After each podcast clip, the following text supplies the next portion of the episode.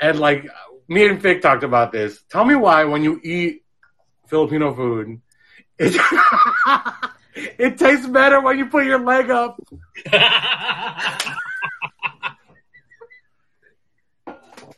You know what I'm talking about? No, it's got to be like your right leg too, and your arms got to be on it. Yeah, you have to rest. Your, Yeah. You have to rest your your arm on your knee. We're so nonchalant about that. No, but food tastes better that way. I ordered the rare steak. You got to A/B test that. I don't know. No, I think it, it, I, And then, I like- judge, uh, I enjoy my meals less. if I put my foot up on the chair next to me.